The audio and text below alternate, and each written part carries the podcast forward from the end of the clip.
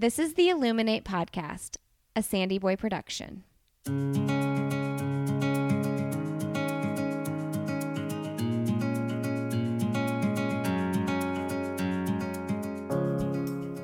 Each week on the Illuminate Podcast, the hosts will bring you insightful conversations and stories of people who are illuminating their own lives through their business, work, community, family, and world.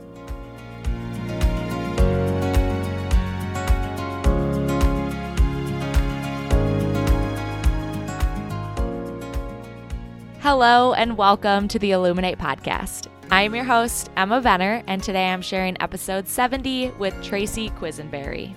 Tracy is the founder and executive director of Icing Smiles, which is a nonprofit organization that provides custom celebration cakes and other treats to families that are impacted by the critical illness of a child. They have a really incredible volunteer base with cake artists that are spread out across the country so that they can serve children and their families no matter where they are. And Tracy really does it all. Outside of Icing Smiles, she is the mother of two and she works as a senior international tax manager. And in this episode, Tracy talks about how she started Icing Smiles, her own experience with her son having health issues in his early childhood, balancing a full time career with being the founder and executive director of a nonprofit, the incredible support that she has from volunteers and corporate sponsors, and so much more. I'm really excited to share my conversation with Tracy today because I was just so inspired by all that she is doing to help the community and impact so many people around her. But before we get started, I do want to share about Finley's. Finley's is a company that makes pet treats with just a few all natural ingredients that your pet will love.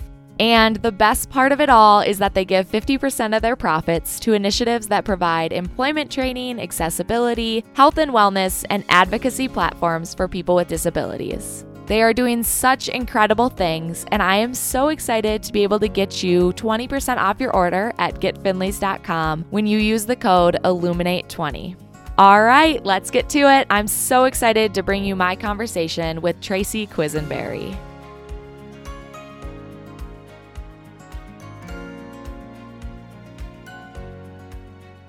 All right, today on the podcast, I am so excited to be joined by Tracy Quisenberry. Thank you for coming on the show, Tracy. Absolutely, Emma. Thank you for the opportunity. Absolutely. All right, to start it off, can you give a little introduction to who you are? Uh, sure. Um, which side? All of it. I know you have a lot of facets with the icing smiles and then your corporate work as well. So I don't know, a broad overview is good. All right. Well, yes, ma'am. So, my name is Tracy Quisenberry. I am the founder and executive director of Icing Smiles.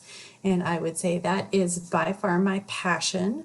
Um, my profession is in the international tax area. So, I'm an international tax uh, manager for a satellite uh, communication company. Um, and then the personal side, I am also the, excuse me, the mother of two close to adult children. Awesome. And yeah, so going all the way back, you've been in uh, the international tax business for a while, from what I've read and heard on another podcast. What exactly does that job entail? so, uh, how long have you got? Um, I'll try. I'll keep this one a little bit short because I'm sure it will bore everybody. Um, but so, international tax field, my focus is obviously in the corporate area. So, my responsibility is for ensuring that all of our international activities are properly handled on our U.S. tax returns, as well as making sure we are fulfilling our requirements in other jurisdictions. Um, it's really not quite as boring as it sounds because there's a lot of kind of planning that goes into it. So it makes it a little fun. It's not just knowing the law, but how to use the law um, to the advantage of the company and the shareholders. So there's a, there is a creative side to it, even though that sounds a little funny. Yeah, is it different? Is it really different within each company, or do the same ideas kind of translate company to company? So I would say a lot of it depends on the field that, the company works in or the industry that they're in, I should say. So I spent a lot of time in the hospitality industry um, for most of my career. Uh, those issues are certainly different than satellite communications. Um, but you find that really the law changes country by country. So it all depends on where a company is operating. Interesting. A whole different world from what I know and what I'm used to. I don't blame you for staying away from it. no, I'm sure it's it's great. Obviously, you've been in the career for a long time, so it's got to be fun with a lot of big challenges and everything like that working in such a corporate area. So, you did have two big life-changing experiences with your kids when they were born, both born premature. And you talked about you've talked about previously how your son had a challenging first three years of his life with health wise, I should say. Um, do you want to talk about that a little bit? Sure. Um, I think it really kind of shaped, to be honest with you, a lot of the choices that I made with um, my passions. Um, and it really gave me exposure to what medical families go through. But it's interesting because it was both the kids. Um, with my firstborn daughter, uh, she was a NICU baby, but um, she was, you know, both of them were born premature. When I say premature, we're talking five weeks, and they were both had great APGAR scores, and but um, Emily had some issues with her breathing, so she was in the NICU, but only a week, and it was devastating. You know, it was our firstborn. I left the hospital without her. Um, and the fear of the unknown is something that it's almost impossible to explain to anyone. Um, to, she's now 20 years old studying chemical engineering at Yale and is doing wow just, yeah and she's doing just fine she's Navy ROTC I mean she's healthy as can be but you mentioned that time in our lives and I look back and I remember them taking her out of my arms mm-hmm. and taking her to the NICU and telling me they were going to run all these tests and just sheer fear. Um, so I can't, you know, I can relate to when a family tells me they've just had a diagnosis, you know, and I get mm-hmm. it.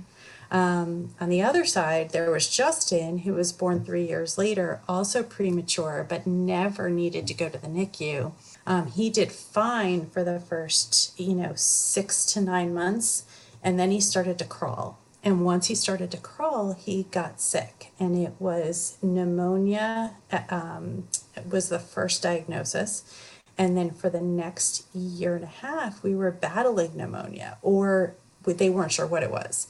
Um, so he was either on an antibiotic or he had pneumonia. Um, and that we kind of got the exposure to the long term nature of a chronic illness and mm-hmm. how your routines are just turned completely upside down. And you think you know especially as a young adult you know you expect to have control over your life and something like that happens and you say you know what? We really don't. We all we can do is react to what we're dealt we're handed. Um, so i got both sides of it. I got the fear of the unknown with her and then with him just the long-term impact of a chronic illness. And he's another one. He's perfectly fine now. It was an immune deficiency. It took a year and a half to get a diagnosis. And then once we got a diagnosis, it was a simple injection. It was a shot. Wow, um, really? Vac- yep. So they gave him Prevnar, which kind of kicked his immune system in gear. And, you know, we dealt with some lingering asthma and things like that. But overall, you know, we the issue was resolved. So we were very fortunate, but that those two experiences really kind of gave me just a heart for these, especially these medical mamas and what they go through.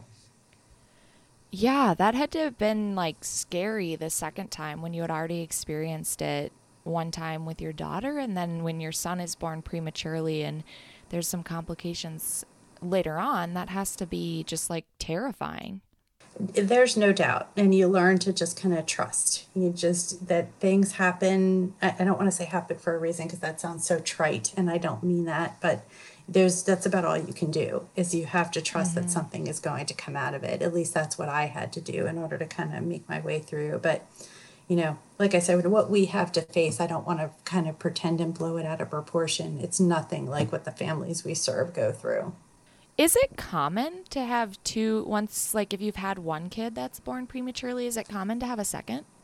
Uh, actually, it is. It somewhat depends on the reason for the prematurity. Okay. Um, but it, for whatever reason, I've, it's kind of become a running joke that my uterus just didn't want to keep these kids in. it was so, Yeah. you know, we knew after two we weren't going to roll the dice and kind of risk our luck again. Um, so we, we stopped there. Oh, for sure. I would imagine. What were some of the things that you, because I imagine it was with that long journey with your son with chronic illness, it had to have been like really hard on the family and your daughter as well, and then just anyone involved in that journey. So, what were maybe some of the things that brought you joy during those years? Uh, it's funny because that's actually when I picked up cake decorating. So um, when uh, you know, I actually do this motivational speaking where I tell a little bit more in depth the story of kind of Justin's illness and how I was working at you know it was Marriott International and I was their international tax director, and it, it became very clear that that I had to make some choices and it had to be family at that time, and so I went on family medical leave and um, f- really found it hard to stay home without what I felt a long term purpose. You know, granted, my kids were my purpose, and that's why I was doing it, and I was thrilled to be a mom, and I was thrilled to be home. But I needed goals. I mean, I'm a type A personality. I need to be working towards something. So that's actually when I picked up the hobby of cake decorating. And had you ever done it before? Oh, heck no Oh, no way. no, it's actually it's kind of comical. It was it was Justin's um, birthday, and you know we didn't have the money to be doing these big, eh, you know, expensive parties. And I said, you know, I'm gonna do all the work myself. I'm not gonna hire an event planner. You know, all that kind of stuff that some people do and get a little crazy. So I said I'll throw a theme birthday party, and I went out and it was going to be a rubber duck theme and planned the party, decorated the house, but I could not afford a custom cake because they're crazy yeah. expensive. Oh, yeah. And they're expensive because of the amount of labor. I mean, it's valid what these people are charging. Please don't get me wrong. I don't want to hear any baker hear this and say, oh my gosh, I can't believe she's. Uh, we just couldn't afford it. So I said, I'll do it myself. And um, I literally went to Michael's and bought uh, the three dimensional rubber duck cake pan, um, a couple of tips, a couple of pastry bags, and I thought I was uh, like crazy amazing. I thought I was going to be like the greatest cake baker ever. Um, and it was awful. I, I mean, I poured my heart and soul into this cake, but this cake was really ugly but I loved it because the kids did. So, you know, they walked into this party and they saw what I joke looked more like a pineapple with a beak than a rubber duck. yeah. and it, Eh, but they loved it. They came in and it was the first thing that they went to. And that kind of sparked my passion for it, knowing that something as silly as what I created could have an impact on these kids and make them happy and make them laugh. It made me kind of want to do more. And that's where I really started to look into techniques and I started, you know, researching the craft and uh, doing more and more. But I really honestly don't have an artistic bone in my body. So while it made me happy, there probably was not much of a future in it. so that's what I did with my time during that time.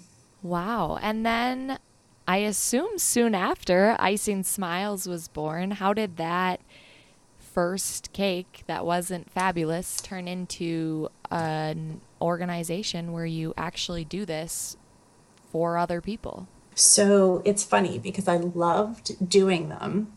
And there was no way that the family was going to eat all the cakes I made. And I also joke that my kids kind of got annoyed because if I wanted to do a teapot cake, I would kind of force my daughter to have a teapot play date and I would make a cake. Oh, funny. So they were like, okay, mom, I really don't need you to plan all my play dates. And um, so I started to look for ways that I could do it for other people. But the stress of not being an artist and not being really good at what I was doing and having to charge for it just wasn't comfortable.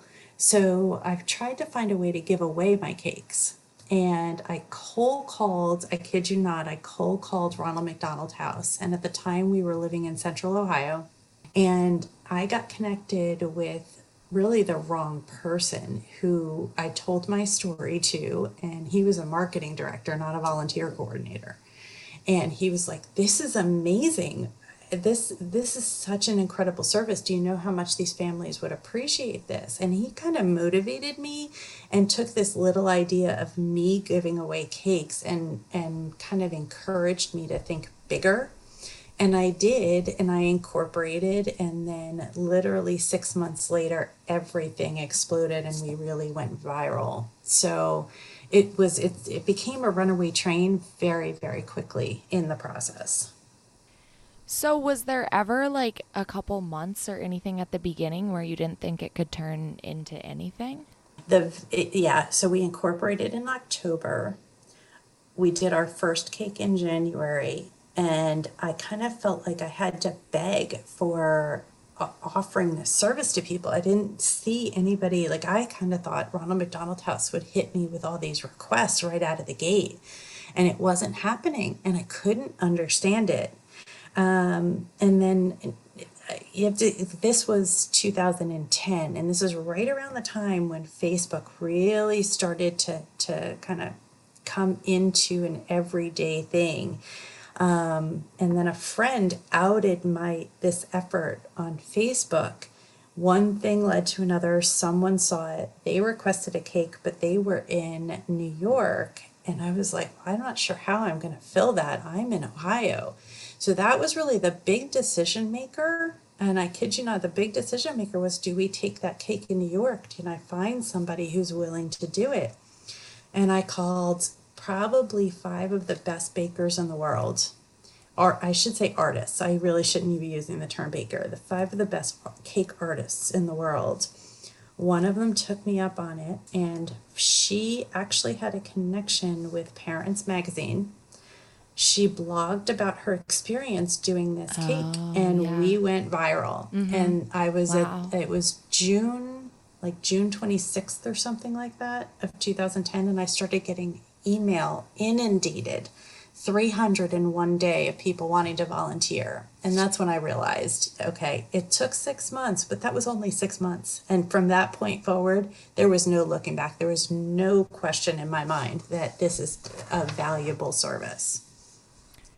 Yeah, wow, that is incredible. And it must feel so special to have obviously you believe in the mission and you understand completely what you're trying to do behind the scenes, but it must be an incredible step in the process of creating this when other people buy in and other people want to jump on board, volunteer their time and their resources to help your mission. Oh, there's no doubt about that. I mean, they, you know, one of the questions you sent out ahead, I'm kind of going to be answering now, but it's it's honestly our volunteers that keep me motivated mm, because yeah. I want to do my best for them to provide them with opportunities to serve because they're dying to serve. Um, and they would do anything. I mean, it's it's you know we've had people drive four hours each way to deliver a cake. Wow. You know, hundred hours and man hours invested in in one special cake for one child. I mean, there's you know you really see the best in people when you do this and it it really makes you want to do your best for them. So yes they the volunteers never cease to amaze me. Yeah going off of that i want to hear how your i should ask are you a nonprofit as well? What is the difference between like being incorporated and being a nonprofit? Can you be both there's not much you are both oh, okay. effectively so we incorporate you just like any business would incorporate and then you file for your um, nonprofit status with the irs and okay. all that means is basically and this is what a lot of people don't recognize is nonprofits are businesses mm-hmm. they have to operate just like a business would the only difference is we are working for the public we are not working for our shareholders because we don't have shareholders. Mm-hmm. So no one owns a nonprofit. The public owns it. So I may have incorporated it, but I don't own it. If we were to shut down tomorrow, all of the assets that we have have to be redistributed to the public. Oh, really? So, How so? Yeah. How would you redistribute them? Probably redistribute to other like organizations. Oh, okay. So let's say we had to shut down. Um, I mean, we don't have a lot of assets. It's predominantly cash um, mm-hmm. because we have our volunteers do our cakes and donate them. So it's not like we've got kitchen and ovens and all that kind of stuff. So we would probably end up making donations to other organizations that okay. serve similar to the way we do, like Make a Wish. Oh, yeah. That's awesome. I love that. Um, well, I don't love that because that would mean you guys would fail, but um, I know what you mean. you're thriving, but um, okay. Going back, what I was gonna ask was, how does the organization work? Because are you still located in Ohio, or have you relocated? So that's the funny part is we're an Ohio corporation, but we are now currently, you could say, headquartered in Maryland because mm. I am living in Maryland now. But we were actually remote before remote was cool. We've never had offices. So we have operated 100% remote, and our leadership team is spread out all over the US. We actually have one member of our leadership team who is now in Canada. Oh, um, wow. So yeah, so we are all over. So I, mm-hmm. you know, mm-hmm. we use that term loosely when we need a physical mailing address. It is our you know my address effectively. Um, and that's where we're headquartered but it doesn't matter. It doesn't change anything about where we serve. Mm, okay. So how do you serve throughout the united states? I assume you have a ton of volunteers throughout the whole nation and then like a ton within each state to be able to complete these orders from families that you're exactly right. Um, we work, I like to kind of say we're kind of like a clearinghouse. So a family will apply for our service and we go through all the admin. We make sure that they, you know, their condition is is verified and all that kind of stuff. And then we connect them with a local baker that's close to them that's in our database of volunteers. So you're right. We have tw- over 12,000 volunteers spread out in all 50 states in the US. Um, you know, some get called on more often than others based on their location and where we get requests. Um, and we match them up, and then they kind of work together on what the child would like. So we stay involved from an administrative perspective and we make sure that everything is going okay. Uh, but the core work is being done by those on the ground baking volunteers that we call Sugar Angels. And who are these volunteers? Do you have to be a certain level of, do you have to have a certain skill of decorating, or can really anyone jump in, even if they are really, really, really new at decorating a cake? So we have different ways that people can serve. Um, we do have dream cakes, which we tend to reserve for the more experienced bakers. Um, the irony of this is I probably couldn't even do a dream cake for my organization right now because oh, really? the, the, talent level yeah. is so amazing. Um, so we have dream cakes and we have what we call fun cakes where we can use less experienced bakers the hard part is there are some people who are just more comfortable, not necessarily decorating, but love to bake. And we're trying to implement new programs to find ways to use the non artist bakers in our mission. Um, that's been a little bit more of a challenge, but we're getting there. And I don't know if we ever went over this fully. What are the types of families or individuals that you are bringing cakes to? So, it's very similar in qualification to Make a Wish. Basically, we say that you have to have a life threatening degenerative condition. Um, the other qualification that we've added is that they can qualify based on frequent or extended hospitalizations. So the reason we did that is because there are there are a lot of services out there for kids that have life-threatening illness but what about the child that is a burn victim or has been in a serious accident and has been hospitalized for extended periods of time? Well, it's not a degenerative, life threatening illness at a certain point. They're still impacted and their lives have been turned upside down. So we added that. So those are the two qualifications. And then once one child in the family qualifies, their siblings are automatically qualified. And how many like applications are you getting a day? How do you verify? It, you talked about having to verify, that their illness and how do you verify that maybe how many do you have to turn down or do you really complete them all if they pass the background check per se so the way we do it, it we're we're trying hard to make it as easy as possible for families, but still protect our volunteer assets because there are people out there that do take advantage of a situation. So we um, ask for a simple, what we call an, an MEF, a medical eligibility form, with every application that is done by the family, and that MEF can, can be signed off either by a nurse or a doctor that is familiar with their condition and their care. Um, what we tend to find is we will receive, let's say, anywhere from 8 to 12 applications a day, and probably about 20% of them will come in without the required attachments. And I wouldn't say we turn anyone away, we just tell them they can't cross over and we can't schedule them until they provide us with the proper documentation. So we are looking for other ways to get them to serve. Let's say, like under, you know, during these COVID times, it makes it hard for families sometimes to get out to their doctors. So we will accept something like a Make a Wish letter if they've already been approved by another organization that has similar qualifications. So we really try to make it as easy as possible for families. And how how do you think a cake brings joy to a kid and a family beyond obviously the deliciousness and the joy of someone someone else caring about you outside of your family and everything like that? What what do you think your cakes have brought that maybe we don't think about?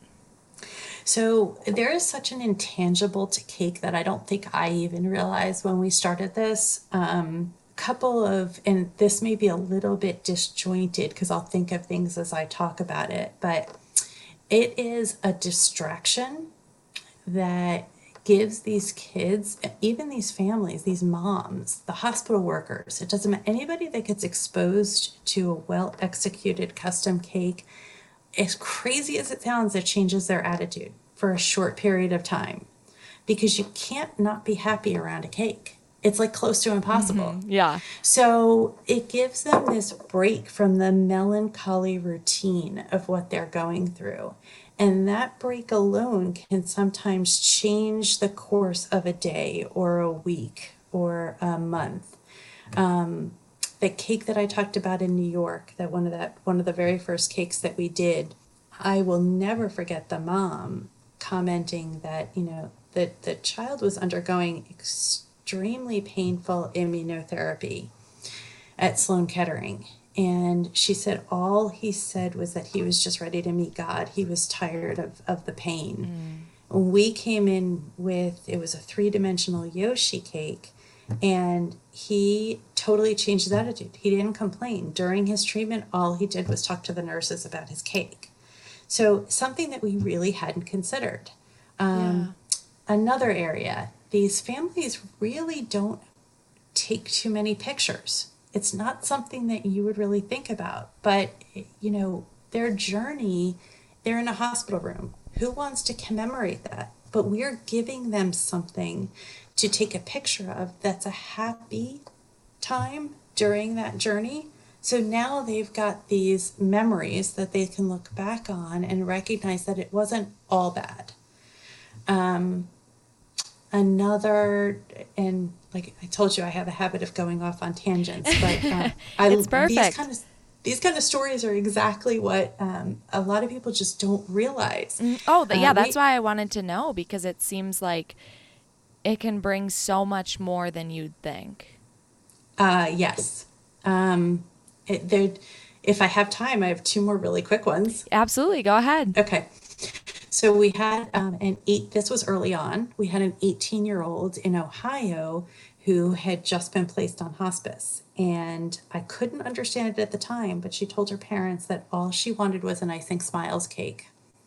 And so we made sure that it happened and fa- figured out afterwards that what she was doing was she was hosting her own going away party. So she planned this party so that everybody could come over and see this cake and it gave her an opportunity to effectively say goodbye to her friends and family with a positive um, focus. It wasn't a negative, you know, this is our last time together kind of thing. It was a very positive experience. And the family says it's something they will never forget. Um, and along those lines, the, and this one blows me away, we had a child in um, Kansas. We brought over this amazing three dimensional, um, it was a Diego cake done by Oh, by yeah. one of the most one of the best cake artists um, in the country and the child we got the pictures from that day and the child was clearly um, ill and you could you could tell i mean we've seen enough of them now that you can kind of see the, what happens in those last couple days where it's really hard to keep them awake and you just knew the child didn't have long Yeah. um, this was we delivered on a Saturday. Child passed on Sunday, and it sounds crazy that I sound happy about this because it's not. It's an incredibly sad situation. But we received an email from the mom on Monday, and it was filled with joy. And she said, "I never thought my child's last day on Earth could have been a celebration, and you guys made that possible." Oh, yeah. So, I mean, Emma, when you get feedback like that, like that chokes me up. I mean, how many people can say that about their job? You know, oh, so oh, for sure. Definitely not something I ever anticipated, but I am so glad that it's happened and it has had that impact on these families. Mm-hmm. So, Well, and I'm glad that there's people like you out there doing this work and sacrificing a ton of their time and putting so much energy into organizations like this. That's one of the coolest things about getting to interview people like you. It's like, wow, there are so many people out there. You know, people talk about all the bad things in the world, but I really see just how many incredible people there are that are willing to give their time, their energy, their money, everything to help others and to bring that smile to a family, to bring that last lasting memory to a family, to a child, to really anyone in this world. And it's it's an incredible gift that you're giving. Why, thank you. I appreciate that. It doesn't feel like it because I get so much more back than I give. Um, oh, but that that's how it always you, works. Yeah. You know that's what the cool thing about this is it, it is a ton of work and and there Mm-hmm. are days where you question what the heck am i doing but when you think about how much you're putting in and the fact that you get back so much more how cool is that Yeah, and I think what surprised me when I was just kind of researching your story a bit and listening to a couple other podcasts, I was surprised to find out that you actually are still in international tax and you still have a full time corporate job. But I this do. seems so full time to me, and it seems like something that takes up probably a big majority of your days and weeks. so it there is no doubt in in a perfect world this would be my full-time job. Unfortunately um, you know that changed when i became a single mom and i really didn't have the luxury of being able to effectively volunteer um, my time. Um, fortunately or unfortunately international tax just pays a little too well so in Yeah. order to keep a roof over my head, we had to go back to the real world. Um, but I was very fortunate in that I have found a company that recognizes that my passion and my profession are not necessarily the same. Oh, yeah. And I'm fully committed to my job. I want to do a really good job and I want to have an impact um, on the company. But um, all that extra time that I maybe should be putting into reading tax code is not going to happen. It's being put Yeah. into this. And they accept that and they recognize it. And it, I mean, it doesn't come without a career sacrifice, but at the same time, that sacrifice is well worth it. So. Yeah, I appreciate you saying that and just bringing light to that. It is possible. I mean, there are people that can do their passion and career all in one. Um, but there are people like you that are able to make it work and do something that brings in the in the bills that are obviously necessary and then and and then split the rest of their time doing something that they're passionate about and that brings a lot to the community and the world and everything like that, which is even more incredible that you're able to do both at once.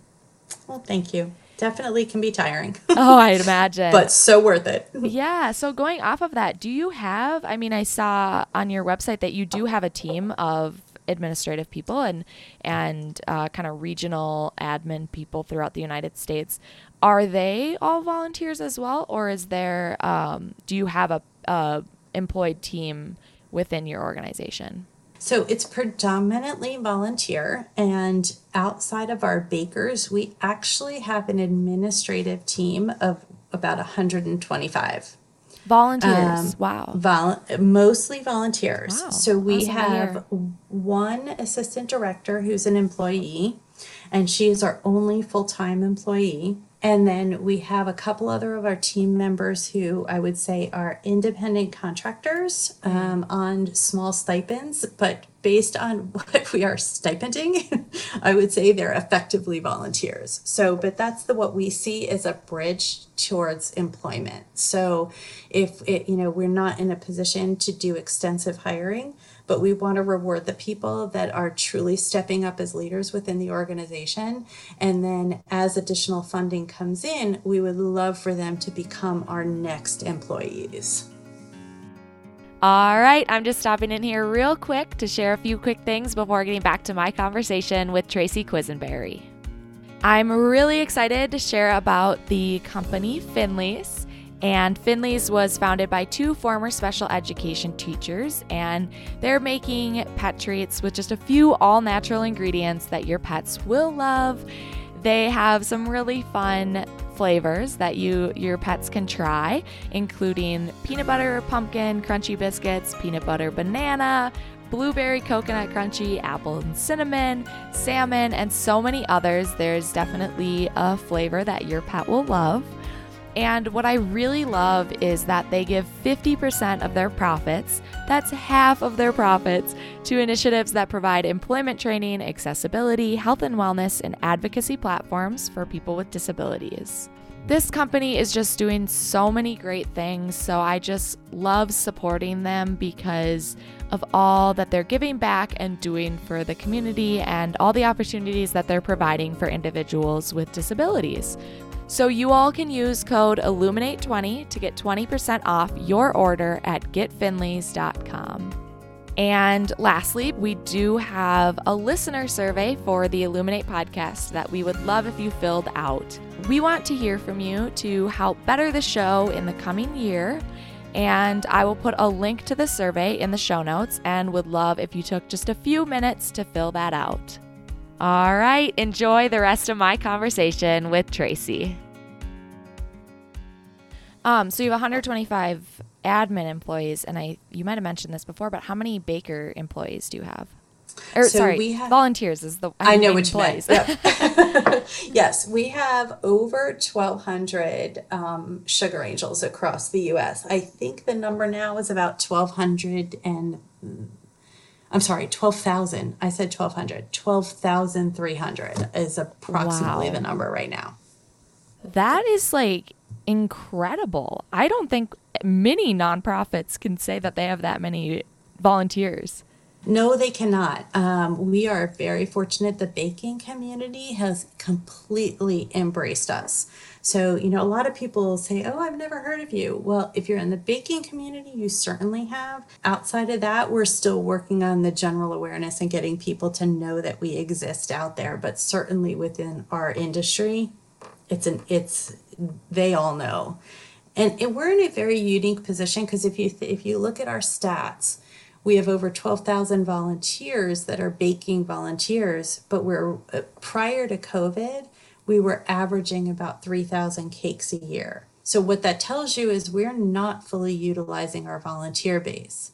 Uh, one of the things a lot of people don't recognize is administratively, when you're running an organization like this, while I have willing volunteers and I could probably work pretty hard and pretty um, to increase the demand I need to get them baking, there's that matchup, that administrative process that goes on in between the two that requires that 100 person administrative team to execute.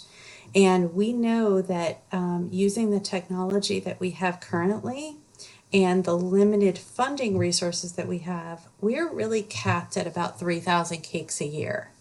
So that's why, you know, funding, you know, people always ask, well, well, why do you take donations if your if your cakes are are all given to you for mm-hmm. free and it's that piece of it it's the fact that i i need you know i need insurance i need a good database to manage the the information um, I have to pay people to be able to do it. If I'm volunteer dependent, any one of those volunteers could disappear on me without notice. I have nothing to kind of hold over them. So we're, you know, they walk away and then we let a family down. Mm-hmm. So we mm-hmm. know that what we can do and execute well with good quality is about 3000 a year right now. And what are the things maybe you need to do to be able to increase that 3000 number. I mean obviously it's probably funding and i guess you could dive into like where the funds come from for your organization and what you would need to do to get to raise the amount of cakes that you're making a year. Absolutely. So i think the biggest step for us is um, efficiency in our process and trying to automate some of our, our process um, while I think we have a really good, clean process, there are some manual parts to it that I think we could improve on and reduce the number of administrative volunteers we need to execute and increase numbers. So, say that a different way, we need a CRM. So, we need the, the CRM technology. Um, customer relation management software that would allow us to be able to handle these cake requests in a more automated fashion. Um, we're uh, we're researching that now, but of course that doesn't come free, and that's where we need funding. So we have a capital campaign right now that says we expect to need anywhere from let's say 10 we don't know exact numbers we're waiting for the proposal. Let's say mm-hmm. anywhere from 10 to about $50000 just for implementation. And then we have ongoing costs of about 10 to 15000 a year okay. that we need to get covered. So above our current budget. So um, with that said what are our funding sources? Well let me tell you they're changing um, in this post-covid world and it's a little scary. So prior to COVID, uh, I would say we were about 60% funded by corporate sponsors, um, which is very unusual for a nonprofit. Usually those numbers are quite a bit lower, but we've been blessed. We have companies like um, Satin Ice, which is the largest fondant manufacturer in the US. Uh, we have Domino Sugar, we have Nielsen Massey Vanilla, we have um, other industry um, vendors like Chef Rubber and Pre-Gel and gosh, I'm hoping I've got my list good right now. Go um, walking down, um, but you know the industry, the restaurant industry has been hit really hard. Yeah, so absolutely. they've been hit hard.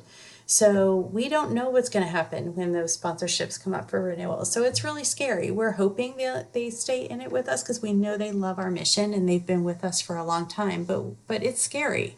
Um, and then probably about twenty percent of our budget was from individual donations.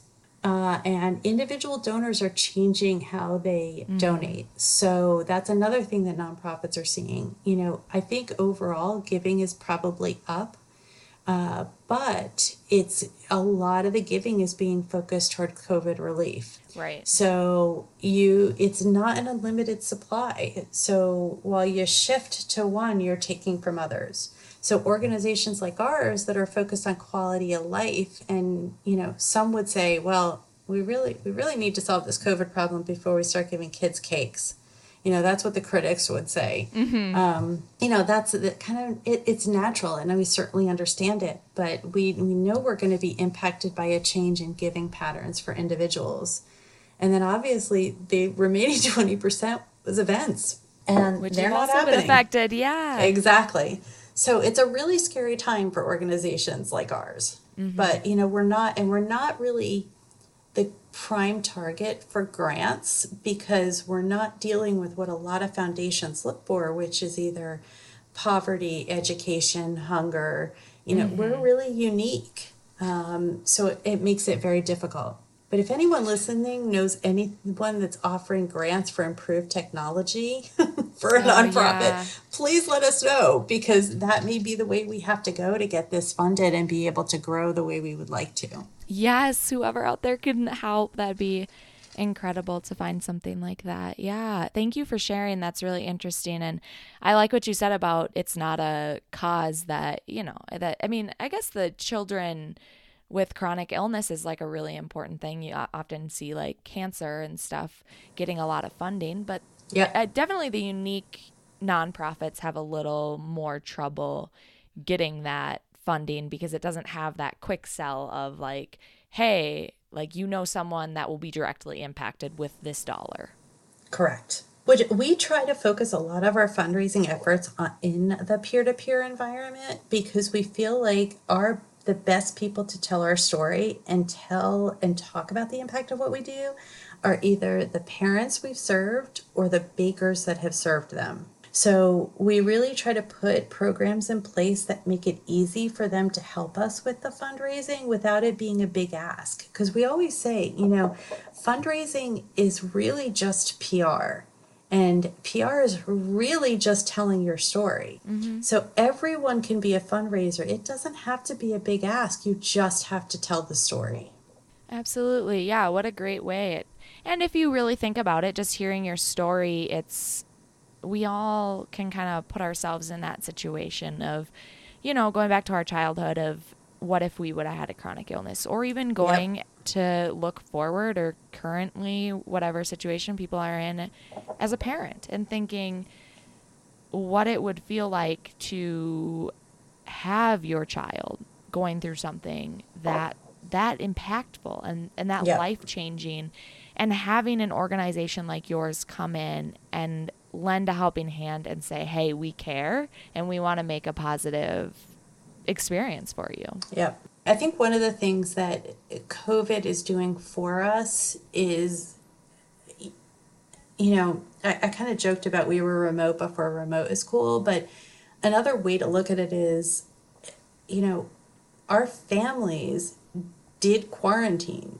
before it was common. Mm, yeah. This is something that they're used to. So what we're trying to do is capitalize I capitalize it because that sounds terrible and I don't mean it that way, but no, we're trying I, I, to get yeah. people to relate mm-hmm. and say, if you feel isolated now, imagine if the whole world were going on around you, but you couldn't leave your home because you have a child who's ill. Mm-hmm. So uh, you feel isolated, but the whole world is doing it. So you're in good company. They didn't have that luxury and the difference that a cake can make that just having something to look forward to that mm-hmm. breaks the monotony i'm really hoping that people can relate to our mission. Those who didn't understand it before and the impact of it i'm hoping they can now. Wow. Yeah that is so true just going through this pandemic and and me myself too sometimes i have to sit back and think like hey i'm lucky you know i relatively haven't been affected you know i've had things yeah. canceled but that's really trivial in the long yeah. run of how lucky i am and how most of my life is still running just as it would you know so i've like yeah. obviously i've had to stay you know socially distant not be exposed to other people but in the long run that's nothing compared to what other people are currently going through or have previously gone through in situations like you're explaining. Yes. Um, who I'm really curious about this. Who was a cake artist that jumped on board as a volunteer that surprised you or was like a dream like you couldn't believe they jumped on board as a volunteer and along those lines as well who maybe who is someone that you still are dreaming of having as a volunteer so, um, oh gosh, that is that second one is a tough one. Let's start with your first question. So, it was so funny in the very beginning when it was me pretty much cold calling these people to tell them about what we're doing and seeing if they would be interested. Um, and not necessarily realizing the level of talent I was reaching out to. I mean, yeah. that was at the time when all the Food Network shows, all the challenges and everything were so big. Uh-huh. And I wasn't necessarily recognizing the names. So, but I will say, where I kind of knew we were going to make it, and I was like giddy. Um, it was actually right after that cake in New York. And um, I'm from northern New Jersey originally. So I was in visiting family.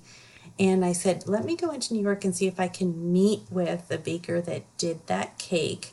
Um, and just kind of get a feel on how what she thinks we can do about kind of growing. So her name was Kate Sullivan. And when I called her, I didn't recognize that I had her book sitting on my bookshelf, right? That tells you how naive I was. Um, and some of her friends in the industry in New York were Anne Heap from Pink Cake Box, Elisa Strauss from Confetti Cakes, um, those were probably three of the biggest names at the time, mm-hmm. right? So I went into New York, and it turns out they decided to. They were in New Jersey, or I, one was in New Jersey, one was in up in um, north of the city. Anyway, they decided to come in for dinner. Well, I had a volunteer that was at the restaurant um, walked over with Kate, and then Anne and Elisa met them over there, and I was running a little bit late. Well, I get a text message from the volunteer who was already there saying they are so excited to meet you. And I oh, started wow. cracking up because I'm like, this is crazy. Like, yeah. I had cake crushes on these women, and here they were excited to meet me. But the reason I tell the story is not to pat myself on the back, but that made me realize here are three giants mm-hmm. within the industry who want to help this mission. And the reason they were excited to meet me was because I was simply giving them a platform to give back. And it was about giving back, not about me. So I just thought that was so cool. And I thought, goodness gracious, if we have three giants in the industry so excited about our mission, where can we go? And honestly, it was like you could pick them off. Like from that point forward, anyone we wanted, we pretty much got um, there are a couple exceptions, exceptions, and I won't necessarily mention their name. But the so one that I'm dying to have the opportunity to get to do a cake for us. Um, not that she hasn't signed up, but I would love for her to have an opportunity to do a cake is Natalie Sideserf because her work right now is on fire. Um, and she's just got so much buzz going on around her right now. Um, and her work is just absolutely exceptional. So, not that the rest of them aren't, but she just, she's my current cake crush. Oh, yeah. It has to be exciting to have anyone jump on board, but then yeah. someone big and well known, it, it going back to that, just believing in the mission that you set out and, and the organization that you created and having big names jump in and know what you're doing, understand it, and want to be a part of it. Just it, it must be a dream come true. There is no doubt. It definitely way bigger than I ever expected, embraced by the community way more than I ever expected. Mm-hmm. Um, and it just, you know, when you have someone like Sylvia Weinstock offering her time to be the prize in one of our fundraising contests, you know, uh, it, it classic. It, it, I could just go on with names forever of yeah. people that I just never expected and just could, can't believe they're on board. So yeah, it's pretty neat. Now it's the exception, not the rule. So if they if they're not participating, it's really the exception. Yeah. Oh, I bet you have. I mean, with twelve thousand, there has to be some really, really incredible people. Yes. In there. Um, so you mentioned very briefly way back in the beginning um, that you do motivational speaking. What is that all about?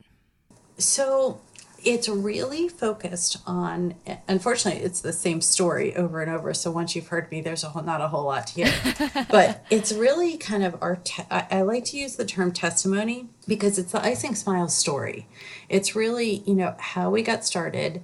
And the primary theme that runs throughout all of it is the fact that there is nothing extraordinary about me. I am your average suburban soccer mom accountant, you know, so there's nothing about me that should have been in a position to create an international, almost million dollar organization. You know, mm-hmm. it really is Anybody can do it. So I use us as an example to say, you simply have to find that place.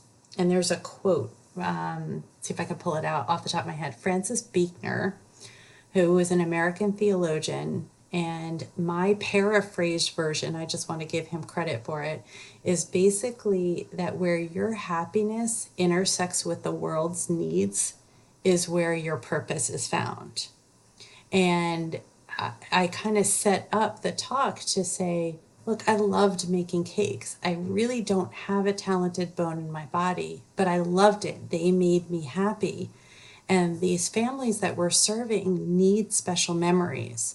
So that's where my happiness and the world's needs intersected, and look what happened. All you have to do is take stock of what makes you happy and figure out how to use it to serve. So you just got the three minute Cliff Notes version of my.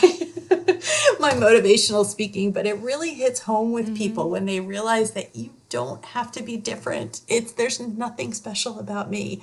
Just take your ordinary skills and use them and you will be amazed at what you can do. Oh yeah. Wow. I love that message. Thank you so much for sharing that. If listeners take one thing from this episode, that's that's it. That's well, that and getting you a technology grant. Yes, um, those two things. That one's more important. Set. Yeah, just kidding.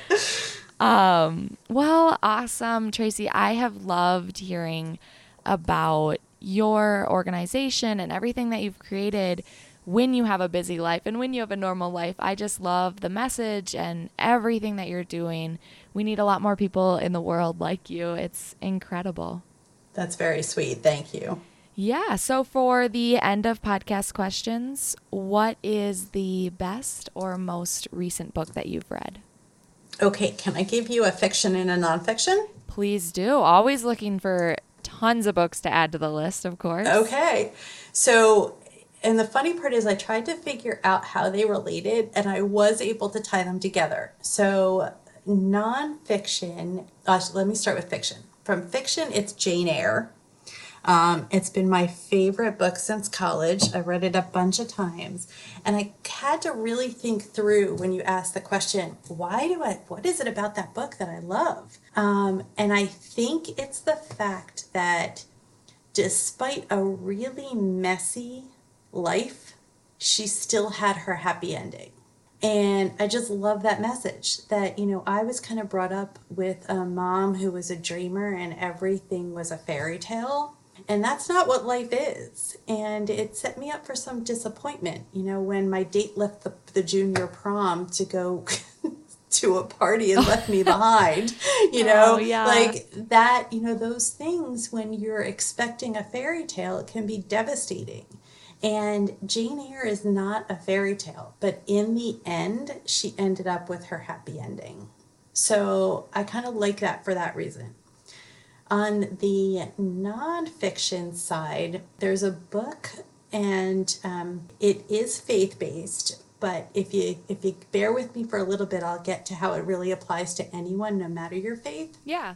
It's called One Way Love, and um, I cannot pronounce his name, and I pray that he never listens to this podcast because it's but it's Billy Graham's grandson and this the concept of the book is basically that you know christ died on the cross it's all done it is finished and you don't have to earn grace and forgiveness. It's done. And it, it i you know spent a lot of time beating myself up and i tend to be a perfectionist so, recognizing that, okay, while this applies on a faith level, it can also apply to my self worth and, and how I look at myself.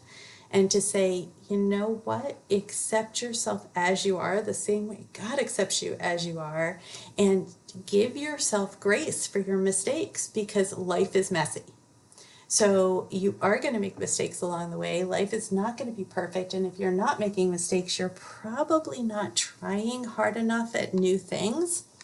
So just forgive yourself, give yourself grace, and move on. And there's value in that. So those are my two favorites. And that's why they kind of tie together.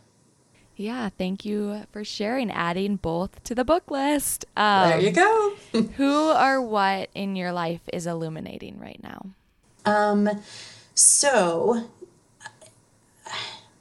I would say watching my kids become the adults that they were meant to be is pretty cool. Um, I went through a divorce when my kids, one, my son was going into junior high, my daughter was going into high school. And now one is already in college, and I mentioned she's Navy ROTC at Yale Chemical mm-hmm. Engineering. Yeah. And my son um, is an incredibly hard worker. We're just starting his college journey, and he's got so much empathy, and he just, he's such a people person and has so much character that seeing recognizing that you know what I didn't do so bad um, really is, is is illuminating for me mm-hmm. on that's on a personal side but obviously the people i meet through icing smiles are just amazing you know you see the best and the worst in people and i try to focus on the best and when you have volunteers busting their bottom mm-hmm. to get mm-hmm. a cake for a sick family there's you just can't match it you realize that there are a ton of really good people out there that just need the opportunity to serve Wow. Yeah, inspirational for sure. Um, what is a another organization other than yours that you would like to illuminate? Oh, well, you tricked me there because I was obviously going to say Smiles. well, of course, um, we illuminated it here, and, and it, it deserves to be. you did. Oh, so this is going to be a tough one just because there are so many that we work with. Um, I would probably say and and this is also someone who inspires me as well. Candlelighters of New York City is an organization that we work with quite a bit. There are Candlelighters chapters all over the U.S. and they do serve families um, with uh, cancer diagnosis, children with yeah. cancer diagnosis. Um, Barbara, who is the executive director of the New York chapter, she's just someone who has dedicated her entire life to service and blows me away as to how much she is willing to do for these families from bringing them into her home to ensuring that their visits to Sloan Kettering that they've got strollers and there's nothing that she would not do um, so I would say that's probably an organization that I would I would illuminate in a heartbeat. I will have to check them out. I've never heard of the organization, so I'll have to look into that. And Tracy, what is your one message to send to the world? Give yourself and everyone else grace. Because if we just offered up a little bit more grace, I think we could change so much about our current situation. And I would just love to see everybody give some more grace. All right, everyone. I hope you enjoyed my conversation with Tracy Quisenberry. If you want to continue to follow along with all that Tracy and Icing Smiles is doing, you can find them at icingsmiles.org or at Icing Smiles on Facebook, Instagram, and Twitter. And you can follow along with all that the Illuminate Podcast is doing at the Illuminate Podcast on Instagram or at Illuminate underscore pod on Twitter.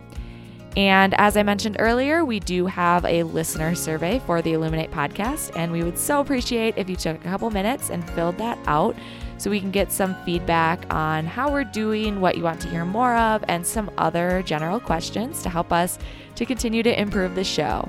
So I will put a link to that in the show notes where you can go and fill that out.